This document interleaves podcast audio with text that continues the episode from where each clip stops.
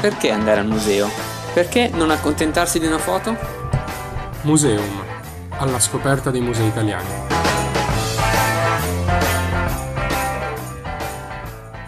Buongiorno, buongiorno a tutti e bentornati su Museum. Anche oggi, come tutte le settimane, siamo qui per tenervi compagnia in questa prima ora mattutina. E oggi abbiamo due argomenti molto interessanti che spero che vi tirino su un po' di morale. No, scherzo, sono argomenti tristissimi. E iniziamo con eh, un argomento del quale si parlerà molto, penso, nelle prossime settimane, che è quella che è la violenza di genere, violenza sulle donne. Che esiste in tutti i campi, anche, anche nell'arte. bravissima. Abbiamo due donne, lasciamo parlare, Esatto. parlare loro. Esatto, infatti dal 2 novembre al 19 di dicembre il No alla violenza eh, contro le donne diventa una mostra agli Uffizi che prende il nome di Lo Spregio. La mostra viene organizzata simbolicamente nel mese in cui ricorre la giornata internazionale per l'eliminazione della violenza contro le donne, quindi il 25 di novembre.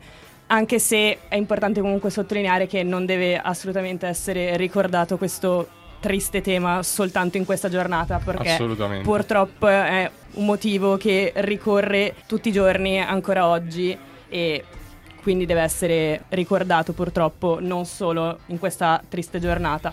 Comunque in questa mostra eh, sono presenti, sono accostati il busto di Costanza Piccolomini Bonarelli che viene prestato dal Museo Nazionale del Bargello e venne scolpito da Bernini per omaggiare l'amata, ma che venne poi deturpata al volto a causa della gelosia. E questo busto viene posto in dialogo con gli scatti contemporanei del ciclo Il dolore non è un privilegio di Ilaria Sagaria, spero di aver pronunciato giusto il cognome, che vengono dedicati alle donne sfigurate con l'acido. Esatto, e in particolare il busto che accoglie un po' i turisti che arrivano agli Uffizi è molto interessante artisticamente in primis, perché è l'unica opera, l'unico ritratto scultoreo del Bernini che non rappresenta eh, una persona di potere come poteva essere un cardinale, un papa, un principe, ma una persona comune. Una persona comune, in questo caso la sua amante, appunto Costanza Bonarelli, che è rappresentata anche in un momento normale della vita quotidiana, infatti è raffigurata con una camicetta leggera, anzi aperta sul seno,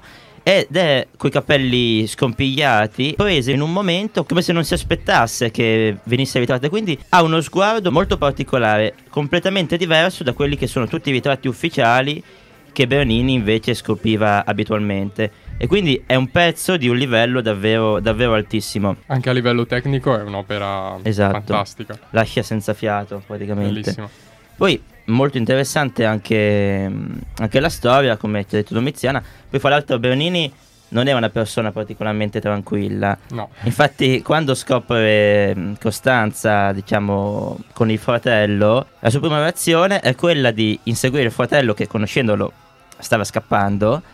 Lo insegue e quando lo trova inizia a prendere la bastonate con una spranga di ferro e se qualcuno, se dei passanti non l'avessero fermato, l'avrebbe anche ucciso. Così raccontano le fonti. Fra l'altro c'è questa storia della madre che scrive una lettera a Papa Urbano VIII per dirgli fai qualcosa, per, non voglio che i miei figli si uccidano. E Papa Urbano, che è il protettore di Bernini, non fa nient'altro che mandare via il fratello dalla città. è il gossip del 600 questo. esatto. Quindi Bernini deri- delicato solo nell'arte. Al Esatto. di fuori dell'arte. ni- Era peggio di Caravaggio. Era peggio di Caravaggio, sì, era una di Sì, quelle sì. personalità molto forti, molto anche focose, come sì, sì, Michelangelo, molto Esatto. focose, molto... Poi Bernini sapeva di essere protetto. Era il pupillo del Papa e nessuno gli poteva fare niente. Era il quindi- numero 10. Era il Esatto, numero si 10. sfogava, si sfogava. Infatti viene graziato e prosegue Eh, la sua credo. carriera Sì, prende solo una multa. Costanza viene reclusa in un monastero Eh, esatto, lei mesi. viene reclusa e non ha fatto niente. È abbastanza surreale questa cosa. Però è la alla, fi- potenza dell'uomo Eh, che va avanti, quindi alla fine però Costanza dopo essere stata reclusa fa ritorno dal marito certo. con il quale dà vita a un fiorente commercio di, di sculture e quindi viene riconosciuto in lei oggi l'emblema della capacità di riscatto che si trova in tante vittime di violenza alle quali le, le fotografie danno voce. E queste immagini in particolare rievocano eh, evocano i terribili casi di cronaca delle giovani Lucia Annibale di Jessica Notaro che hanno avuto il coraggio di denunciare il loro dramma diventando così loro stesse simbolo della violenza subita dalle donne. E inoltre questo ciclo di scatti ricorda come il, cri- il crimine subito da Costanza purtroppo si riattualizzi oggi nei, mh, nei casi ancora più efferati degli, degli attacchi con, con l'acido e ad essere preso di mira, esattamente come allora, è il volto delle vittime che viene investito da sostanze corrosive che bruciano, bruciano la pelle ed erodono ossa e cartilagini, condannando a un calvario fisico e psicologico.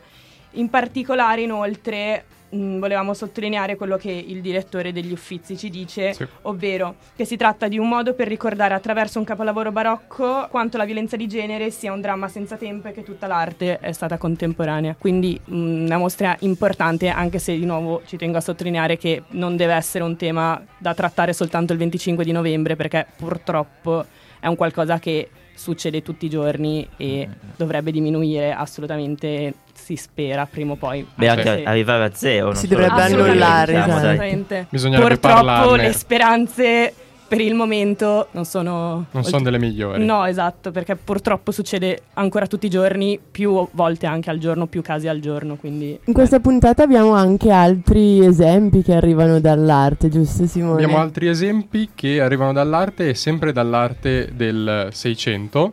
In particolare parleremo di Artemisia Gentileschi e Fede Galizia, quindi altre due donne pittrici del Seicento. Ma questo tra poco. Dopo la canzone. Esatto, adesso arriva Save Your Tears.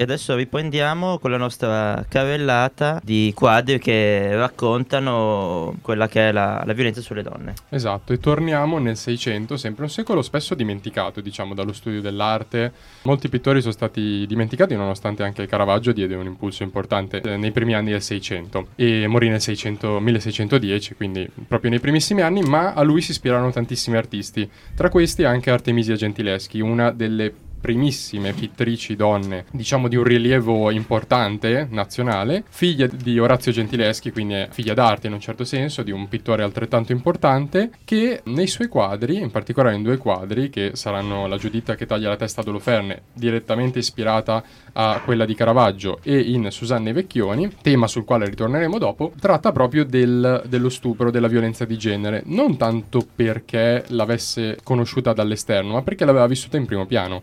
L'aveva vissuta in primo piano in quanto nel febbraio 1612 il padre, Orazio Gentileschi, accusò un suo collaboratore, Agostino Tassi, che era bollato come un uomo violento, un uomo diciamo di mm, costumi non troppo elevati, viene accusato di stupro nei confronti di Artemisia Gentileschi che invece avrebbe dovuto istruire, istruire perché era un importante paesaggista, era un pittore diciamo di, di rilievo del tempo. Oggi Agostino Tassi non se lo ricorda nessuno e meno male perché eh, c'è da dirlo, per questo né a livello artistico né a livello umano, mentre Artemisia Gentileschi oggi se la ricordano tutti, non solo a livello umano ma anche a livello artistico. Infatti le sue opere sono mh, di una potenza comunicatrice eccezionale e non fa altro che trasportare, come fanno un po' anche oggi forse i cantanti o altri artisti, la sua storia nella sua professione, nel suo modo di esprimersi, l'arte quindi. Per la cronaca il processo andò avanti fino a ottobre, quindi iniziò a marzo, finì a ottobre del 1612 e Agostino Tassi venne condannato a dei lavori forzati all'esilio da Roma. Agostino Tassi eh, scelse l'esilio aiutato da importanti protettori del tempo e scappò. È importante dirlo perché la storia di Artemisia Gentileschi diventerà anche un documentario di Jordan Riviere Artemisia Gentileschi pittrice guerriera che uscirà il 25 novembre su Amazon Prime e altre piattaforme digitali proprio in occasione della giornata contro la violenza sulle donne. Quindi Artemisia è un importante caso, come poi vedremo anche Fede Galizia, di donne che nel 600 hanno saputo denunciare e eh, hanno saputo riscattarsi anche attraverso l'arte. Molto interessante il fatto del documentario. Allora, 25 novembre subito in lista, così mi informo perché conoscevo l'artista ma non, non nel dettaglio. Come non conoscevo nel dettaglio nemmeno Fede Galizia. Adesso mi appello a voi che studiate beni culturali. È tanto conosciuta Fede Galizia? Ni. Ni, di sicuro molto meno di Beh, Artemisia. adesso all'università in Vianoto sì, dopo che Stoppa tiene un corso su Fede Galizia. Ok. Esatto, possiamo dirlo. Poi c'è stata una mostra anche se non sbaglio al, A Trento. A Trento, esatto. Quindi Mhm. curata proprio da Stoppa e da Agosti, Da Agosti, credo. sì, sì, sì. Quindi ora è molto più conosciuta per chi eh, diciamo segue il- la statale. Però, Però grazie a Museum adesso La ampliamo la conoscenza tutto il mondo. della fede, della fede Galizia. Fede Galizia nasce prima di Artemisia Gentileschi a Milano nel 1578 e eh, si approccia anche lei al tema biblico che sin dal testo appunto della Bibbia sottolinea eh, la mascolinità del personaggio. Stiamo parlando di Giuditta, Giuditta che decapitò il eh, generale Assiro Oloferne. Un'azione questa che viene associata alla forza e al coraggio di un uomo, come appunto dice lo stesso testo, che cita perché tu hai agito virilmente, quindi fare un'azione cruenta, violenta, ma soprattutto coraggiosa è tutt'oggi, penso, eh, associata all'uomo più che... Dice al- virile. Esatto. Ancora Esatto. oggi, sì. E questa Giuditta di Fede Galizia nel secondo Novecento diventa una vera e propria icona delle mostre femministe, infatti. Quindi Giuditta, simbolo di forza e libertà contro l'oppressore. L'opera è alla Galleria Borghese a Roma, però fino a poco tempo fa era ospite qua a Milano a Palazzo Reale. Non so se qualcuno di voi ha avuto modo di andarla a vedere Della mostra sulle, sulle, sulle donne, esatto, esatto. Inoltre, adesso per ricollegare entrambe le artiste, sia Fede Galizia che Artemisia sono state le protagoniste di Woman Artist, una mostra internazionale d'arte di sole artiste dal 1550 al 1950. Una mostra che ha girato gli Stati Uniti tra il dicembre del 1976 e il marzo 1977. Quindi sin dagli anni 60 sappiamo che comunque il movimento femminista ha cercato di diminuire il gender gap, quindi abbiamo ancora tanti passi da fare, però stiamo camminando. Stacco musicale Esatto. e poi parliamo ancora di altre tematiche sempre riguardo a questo argomento. E adesso ragazzi arriva Caparezza con Io della vita non ho capito un cazzo. Io non faccio spettacolo, io do spettacolo come Mio nonno ubriaco nel giorno della mia comunione Talmente fuori di melone Che ho parenti per niente contenti di portare il mio stesso cognome Lasciatemi la presunzione di sentirmi letame Eccoci, eccoci dopo la pausa, ritorniamo in diretta e abbiamo un ospite. No scherzo, non è un ospite, è Giuseppe che è ritornato. Ciao ragazzi, bentornati, lo dico io a voi. Eh, anzi, prima mi si diceva che manca la, di, la frase di introduzione, quindi la dico adesso chi se ne frega. Allora, buongiorno popoli radio statale, ciao a te che ci ascolti dal futuro su Spotify. Oh, Eh, ci voleva, dai, ci voleva. Eh, ragazzi, adesso io non, in questo periodo non sono in studio purtroppo con voi perché vabbè, sto lavorando, però adesso stiamo provando anche un po' la tecnica del collegamento a chiamata. Così vediamo se si sente bene, eh, voi che ci state ascoltando lo state testando, siete le nostre cavie, purtroppo sappiatelo. se si sente bene lo sfrutteremo anche per altri ospiti che magari non ci possono raggiungere in studio, no? esatto, esatto. Esatto, magari fatecelo anche sapere nei commenti su Instagram, sotto i post che mettiamo, se si sente bene, dai. Fateci... Siate un po' partecipi. Eh, Esatto, siete partecipi, poi so, so che la mia voce vi sarà mancata tantissimo, no? Immagino che se- quanti di voi avranno sicuramente aspettato la mia voce. C'è la folla fuori dalla radio Dov'è? che batte Dov'è? contro il Dov'è? muro. Ridatecelo. Assolutamente. Però vabbè, adesso dopo che mi sono reintrodotto io direi andiamo avanti con il nostro Esatto. argomento. esatto, esatto, stavamo parlando appunto della violenza di genere nell'arte e andiamo avanti con Tintoretto, Susanna e i Vecchioni, un'opera della metà del XVI secolo e forse è un, un mito, diciamo, perché anche le storie della Bibbia sono miti, fatevene una ragione. Critica. Esatto, un po' di critica ci vuole sempre. No, allora, la, la storia è molto semplice. eh, Susanna, questa, chiamiamola anche eroina della Bibbia, stava facendo un bagno e all'improvviso due vecchi la vedono, due vecchi conoscenti del marito la vedono e la minacciano. Cosa le dicono? minacciano di calunniarla accusandola di adulterio. Ovviamente il patto per non essere minacciata è quello di sottomettersi ai loro voleri, ovviamente voleri di tipo sessuale.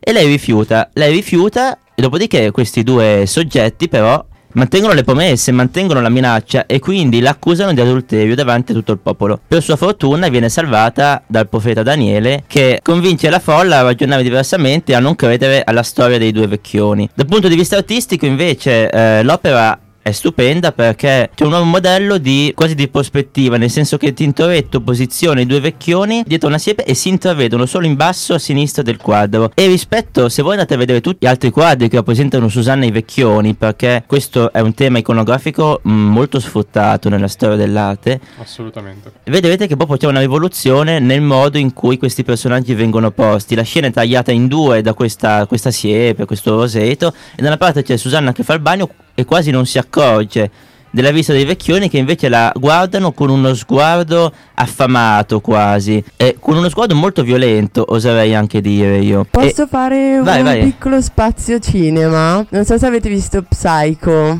1. E, no? In Psycho Ah, dai film da vedere.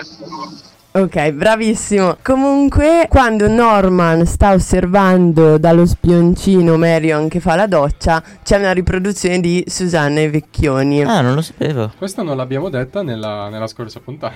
esatto esatto Eh, mancavo io, Aggiungiamo, vi avevo abbandonato.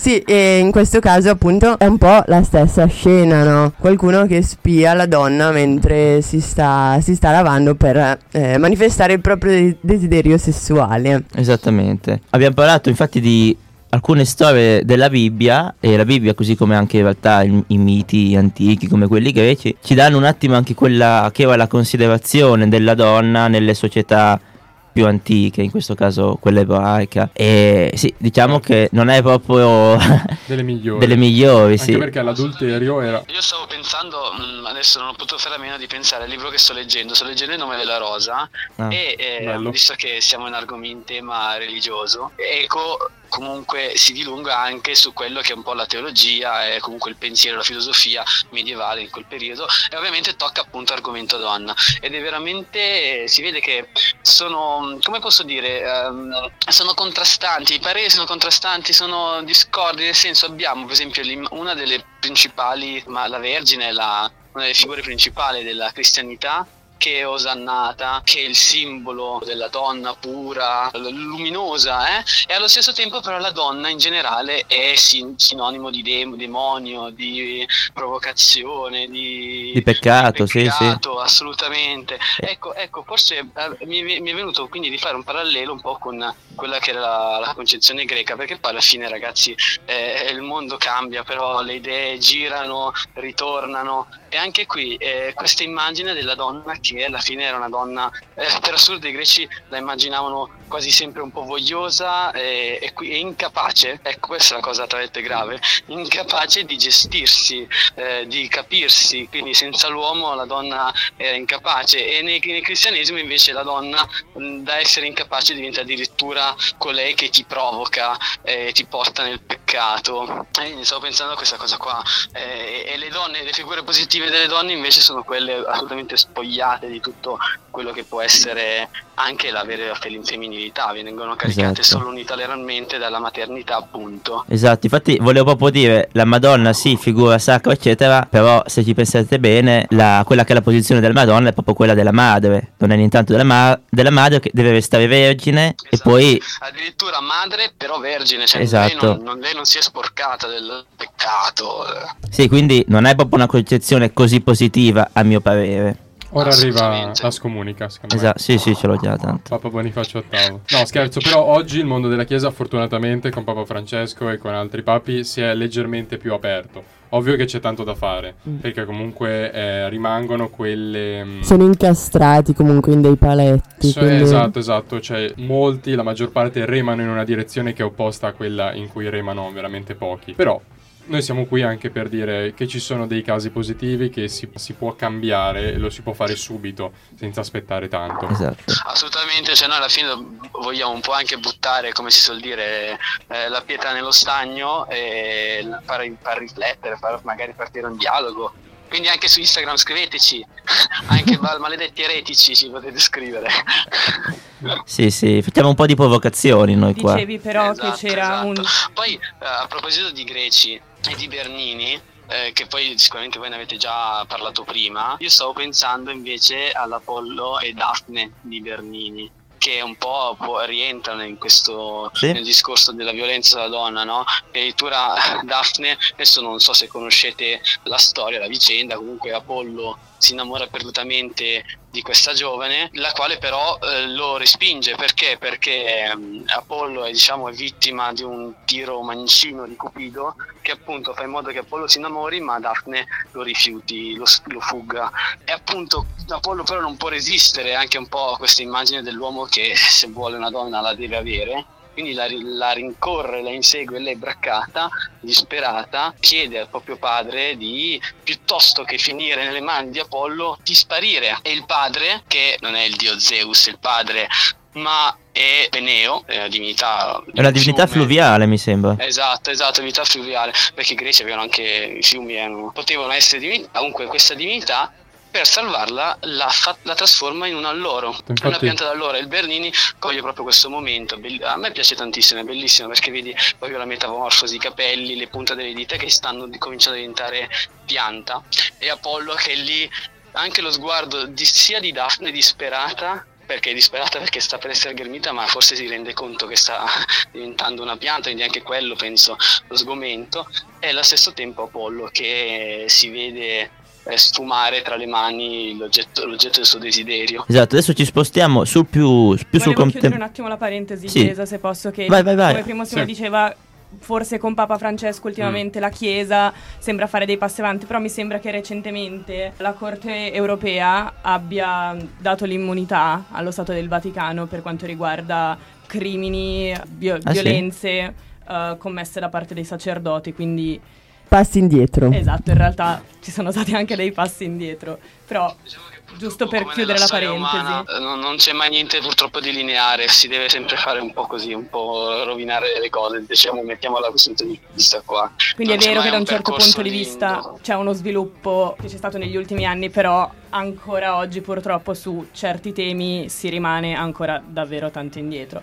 Andiamo avanti chiudendo l'argomento con altre due opere eh, più, più recenti che trattano purtroppo di, di questo tema, ovvero Lo stupro di Degas, un'opera degli anni 60 dell'Ottocento in cui è presente una donna seduta di spalle con il corsetto per terra e la sottoveste calata che scopre una spalla, con gli occhi chiusi, a differenza invece degli occhi di lui che la guardano fisso mentre sta appoggiato alla porta per bloccare la via di fuga e per impedire alla donna di sfuggire dall'atto che eh, sta per essere compiuto, che dà appunto titolo all'opera, ovvero lo stupro. E un'ultima opera che abbiamo già trattato Sì. nelle, nelle puntate precedenti, quindi se ve la siete persa andate a riascoltare Subito. il podcast esattamente su Spotify, ovvero Dopo l'orgia di Cagnaccio di San Pietro che va a denunciare la condizione delle donne in epoca fascista. E anche lì la concezione non è che fosse delle migliori, la donna No. che diciamo curava il focolaio, donna madre di famiglia, donna senza diritti, donna senza poteri. Sì, la concezione poi è sempre un po' la stessa. È sempre un fine. po' la stessa, esatto. Cioè, un anacronismo che torna e non deve tornare più, però. Mm-mm. E quindi noi siamo qua per dirlo. E l'arte può essere uno strumento, uno strumento per vincere questa cosa. Sì, anche uno strumento di denuncia. Di denuncia e di anche visibilità importante Mm-mm. che possa dare un rilievo artistico e anche, diciamo, tematico, significativo. Cambiare qualcosa, Esatto. ecco. Fra fra l'altro quest'opera dopo l'oggi potete ancora vederla A alla Palazzo- mostra, a Palazzo, Palazzo Reale, Reale. alla mostra Realismo Magico che c'è fino a fine febbraio. E avete di tutto cui il abbiamo tempo del sempre mondo. parlato nello stesso podcast Esatto. di qualche settimana fa. Esatto, esatto, quindi correte. Tra l'altro, eh, le donne artiste eh, erano, si dovevano dedicare alle arti minori, se non sbaglio. Una volta non potevano Sì. fare nudi, cioè, oppure fare le pare delle, al- degli Fare le altari. nature morte, come Fede Galizia, paesaggismo. Mm. Non potevano trattare alcuni temi specifici. Adesso il gap c'è ancora, com- per esempio nelle aste. Le opere delle, delle artiste donne contemporanee vengono battute a meno rispetto a quelle degli, degli uomini. E c'è eh, un'interessante serie, o meglio miniserie, di Artsy, che è una società artistica Mettiamola così. Mettiamola così, esatto, che potete appunto eh, trovare sul, sul loro sito e è divisa in tre parti, presente, passato, futuro. E attraverso le voci di eh, moltissimi artisti in voga contemporanei eh, spiega il gender gap nell'arte dagli anni 70, quindi il passato, a oggi, fino alle speranze future. Il, ehm, la serie termina con uno sguardo speranzoso che vede artisti uomini e artiste donne eh, sullo stesso piano.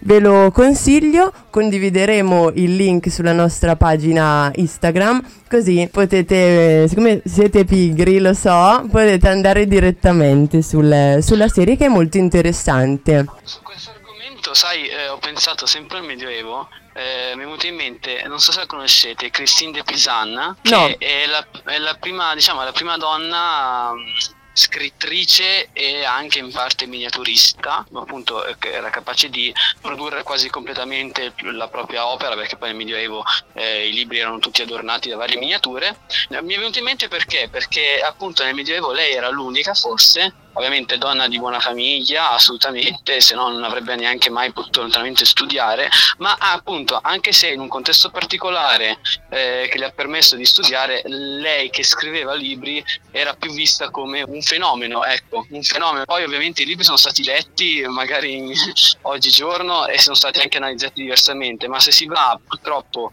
a leggere i commenti dei contemporanei si parla di, di questa donna come una donna speciale, ma poi si va sempre, si finisce sempre a parlare quasi di un fenomeno. Eh, da baraccone forse un po' troppo forte, però appunto eh, si prendeva il libro di Cristina Pisano perché era un libro scritto da, da una donna, ma quasi quasi non si leggeva. Certo, certo. Chiudiamo questa tematica. Adesso musica. Mi piacerebbe dire pubblicità prima o poi. E adesso abbiamo me o le mie canzoni di Roccomi, Gazzelle e Night Skinny. Che suonino,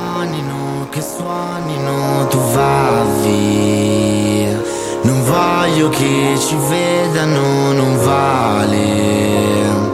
Guardare il muro a tavola non vale. Cambiamo argomento. Oggi non abbiamo argomenti molto felici, purtroppo. Questo lo è un po' di più, però, eh. Anche perché. Peggio. insomma. Sono Allora, tutti e due speranzosi però, dai. sì, dici? Sì. Ah, dai, me- meno male.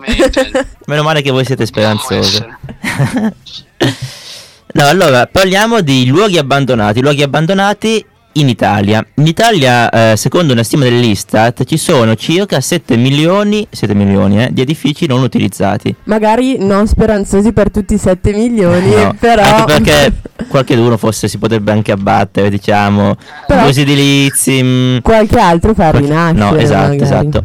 Infatti ci sono mh, determinati problemi che emergono da questa vicenda. Prima di tutto il decoro urbano, poi anche incolumità delle persone, perché se ci sono edifici magari abbandonati pericolanti nel mezzo di una città può essere anche pericoloso per chi vi passa vicino, anche magari per dei bambini che passano, eccetera. E poi ci sono due temi, due temi molto importanti che stanno emergendo ultimamente e sono uno un nuovo fenomeno turistico, infatti sì, ci sono tante tante persone che amano andare in questi luoghi abbandonati, spesso anche cimiteri. Infatti poi vi dirò come si chiamano le persone che vanno per cimiteri, c'è proprio un termine che è nato in Spagna, adesso poi ve lo dico. E quindi tante persone che amano andare in cimiteri abbandonati, in eh, città abbandonate, magari anche vecchi centri commerciali o ville, ville in decadenza, un po' fatiscenti, tante cose così. E sta andando molto, io conosco tante persone che magari al, sabato o la domenica vanno a, farsi un, sì, vanno a farsi un giro in questi posti qua. E ma può essere anche... Tanti lo fanno anche per le foto, magari, foto Sì. un po' fighe. Esatto, esatto, può essere. Le macchine abbandonate, i materassi abbandonati, Sì, i esatto. rotti. Esatto, non bisogna avere paura dei fantasmi in questo Esatto. caso. Scenari post-apocalittici. Eh sì, esatto, scenari post-apocalittici direi. No, però è interessante comunque che ci sia anche questo modo di... Sarebbe, magari sarebbe curioso eh, svilupparlo, magari trovare un modo per eh, so, valorizzarlo o permettere che da questo possa nascere anche magari o la ricostruzione dei luoghi o un po' di storia di quei luoghi e non andare lì Esatto, solo Certo. E poi Basta anche solo vederli. pensate che ci sono addirittura intere città abbandonate, cioè non solo una villa, un centro commerciale, um, città, cioè per esempio sul lago di Como, Beppe, non so se ci sei mai andato, vicino a Lecco, a Consonno, c'è un'intera Ah, città. Io La conosci? conosco. Ah, sì, ecco, sì, sì, conosco. Che è un, eh, un imprenditore, penso anni 60-70, aveva costruito questa città per farla un po' la nuova Las Vegas eh, sul lago di Como, poi il progetto dopo un po' non è andato come si aspettava, non è andato molto bene e quindi la città è stata completamente abbandonata e è un fenomeno che è un fenomeno turistico appunto molto, molto interessante. Ci sono tantissime persone che nel fine settimana vanno con sonno a fare un tour, un tour sul lago diverso dal solito, diciamo. E... Io invece non lo conoscevo, molto Ah no? interessante. Dai, questo No, sabato allora vacci. assolutamente, anzi vado venerdì perché non voglio fare il turismo di massa anch'io.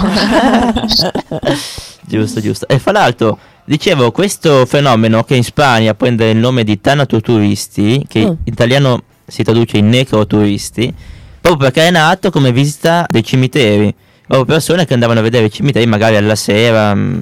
A qualcuno piacciono questi ambienti spettrali? A Eh, me no. oggi ci sono dei tour, penso, comunque qualcosa di organizzato a cimiteri, anche al cimitero monumentale. Sì, sì, però il cimitero No. monumentale non fa così paura, No, secondo me è so. tenuto bene, Però tutto. comunque c'è un certo amore per questo tipo Mm. di arti. Io Certo quando ero fetish. piccola, ad esempio, sono- mia madre mi ha portato a vedere a Stoccolma il crematorio di Asplo nel cimitero del Bosco, che è Wow. molto bello, molto bello, proprio patrimonio dell'UNESCO. Dici, vai a vedere un cimitero. Come traumatizzare Però- un bambino. molto bello però, molto bello. Consigliamo, consigliamo, Consigliamo, dai, consigliamo. anche se Perché ha qualcosa di originale, quindi tu pensi a vedere un cimitero, dici, Mhm. insomma. Però anche il cimitero monumentale comunque è Beh, il cimitero monumentale è bellissimo, però è sì. bellissimo. Si dici, magari quello abbandonato, insomma, non siamo in un film horror. senza la tua testimonianza, mm, però mi fido. Faremo un video su Instagram dove Vi porteremo con Facciamo un noi. giro eh, in Per un cimitero cimiteri. sera, eh. O a Consonno a questo punto andiamo. Eh, anche a consonno, esatto, potremmo, potremmo pensarci, esatto. Secondo tema che emerge un po' da questa problematica dei luoghi abbandonati è quello dei luoghi culturali abbandonati. Perché finché si parla di supermercati, case, che cimiteri, vabbè, però poi quando invece parliamo di abbazie, di ville, di castelli, eccetera, eh, la situazione diventa un attimo grave. E soprattutto in Sud Italia, ma non solo, ci sono tanti, tanti luoghi, soprattutto ho visto online tante abbazie, per esempio in Calabria abbazia di Santa Maria di Corazzo, in Campania abbazia della Ferrara, che fra l'altro ha ospitato anche Federico II per un certo periodo, c'è una serie di affreschi, quindi insomma un'abbazia non di secondo piano. Poi sempre in Campania c'è un posto bellissimo, penso nel Golfo di Napoli o di Salerno, la fortezza di Rovigliano, non so se Giuseppe la conosci. No, questo purtroppo no. Eh, Mi poi- stai svelando tanti luoghi.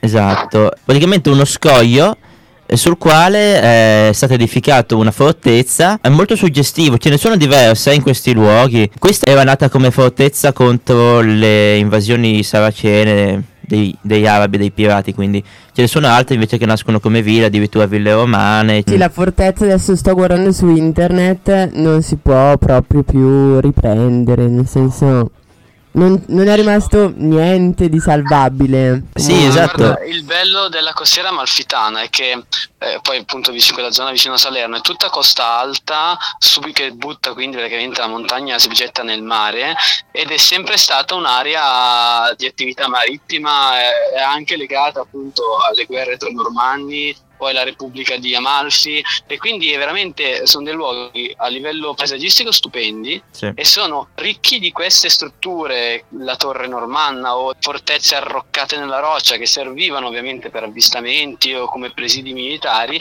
È molto bello perché si baciano bene la fortezza un po' abbandonata con il paesino che magari è subito sotto qualche chilometro, quindi comunque guardando la costa li vedi vicini, e il classico paesino piccolino, anche quello arroccato nell'insenatura tra la montagna che butta sulla spiaggia, quindi è un paesaggio molto bello. Esatto, il problema è che queste, queste fortezze che sono proprio sugli scogli, quindi sono toccate dalle onde, subiscono per effetto degli agenti atmos- atmosferici proprio una, mm, Lo uno sgretolamento. sgretolamento, sì, quindi dopo un po' di anni potremmo non avercele più e quindi per questo che secondo me sarebbe importante anche attuare delle opere e dei programmi di restauro. Certo. Certo. Anche perché sono siti importanti. Sì, sono siti molto belli anche. Possono essere usati è perché ormai fanno parte della- del contesto, nel Sì. senso ormai uno una persona che vive, anche le persone che vivono lì eh, ormai fanno parte della loro vita queste, queste, queste rocche e quindi perderle, vedendole sgretolarsi lentamente è un male. Mm, certo. Esatto. Poi questi sono anche posti magari un attimo pericolosi. E magari ci sono persone, turisti che ci si avvicinano in barca, vanno su per farsi delle foto, per fare una visita, e può essere anche un attimo pericoloso. Quindi magari con un restauro e con un servizio turistico che va in questi posti si potrebbe anche evitare che qualcuno si faccia male. E fra l'altro tutti questi siti che ho appena citato li ho trovati su un sito che si chiama proprio Paesi Fantasma e c'è un elenco appunto di tutti questi luoghi culturali, anche di tutti i paesi abbandonati. E, Per gli appassionati. per gli appassionati, sì, sì, sì. Ma sono tantissimi, sono davvero tantissimi, c'è una lista infinita. E io ieri sono giunto alla conclusione che in Italia ci sia troppa roba e non, sappiamo come gestirla. Ciò non toglie buttar giù per ricostruire, così almeno anche dal punto di vista della sicurezza, come dicevi tu, siamo più tranquilli. Sì, esatto, questo per quanto riguarda gli edifici, magari Sì. le case abbandonate, edifici, Giusto. sì, non edifici culturali ovviamente. Eh, sì, anche perché molti sono edifici magari mh, costruiti con degli abusi edilizi Mhm. e quindi insomma c'è tutto un po' un settore di legalità dietro che non approfondiamo in questo momento, però diciamo è importante. Noi adesso facciamo uno piccolo stacco musicale, torniamo sulla musica italiana con Elite Fiba, eh, Regina di Cuori.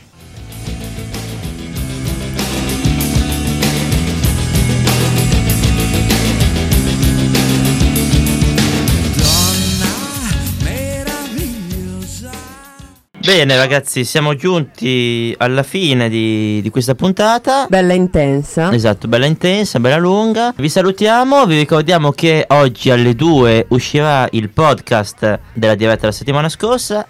Bene. Ragazzi, vi saluto anche io, loro da Milano, io invece dalla Valle d'Intelvi, al freddo. ci, ci vediamo alla prossima puntata, ci sentiamo alla prossima puntata. Esattamente. Perfetto. Allora, buona giornata. Buona giornata a tutti. Buona giornata. Ciao. You don't know what is ever going on in my head. You don't care, never listen to a word that I say. You don't show no emotion, I'm just stuck in your gaze. I can't go anywhere because I'm stuck in my way.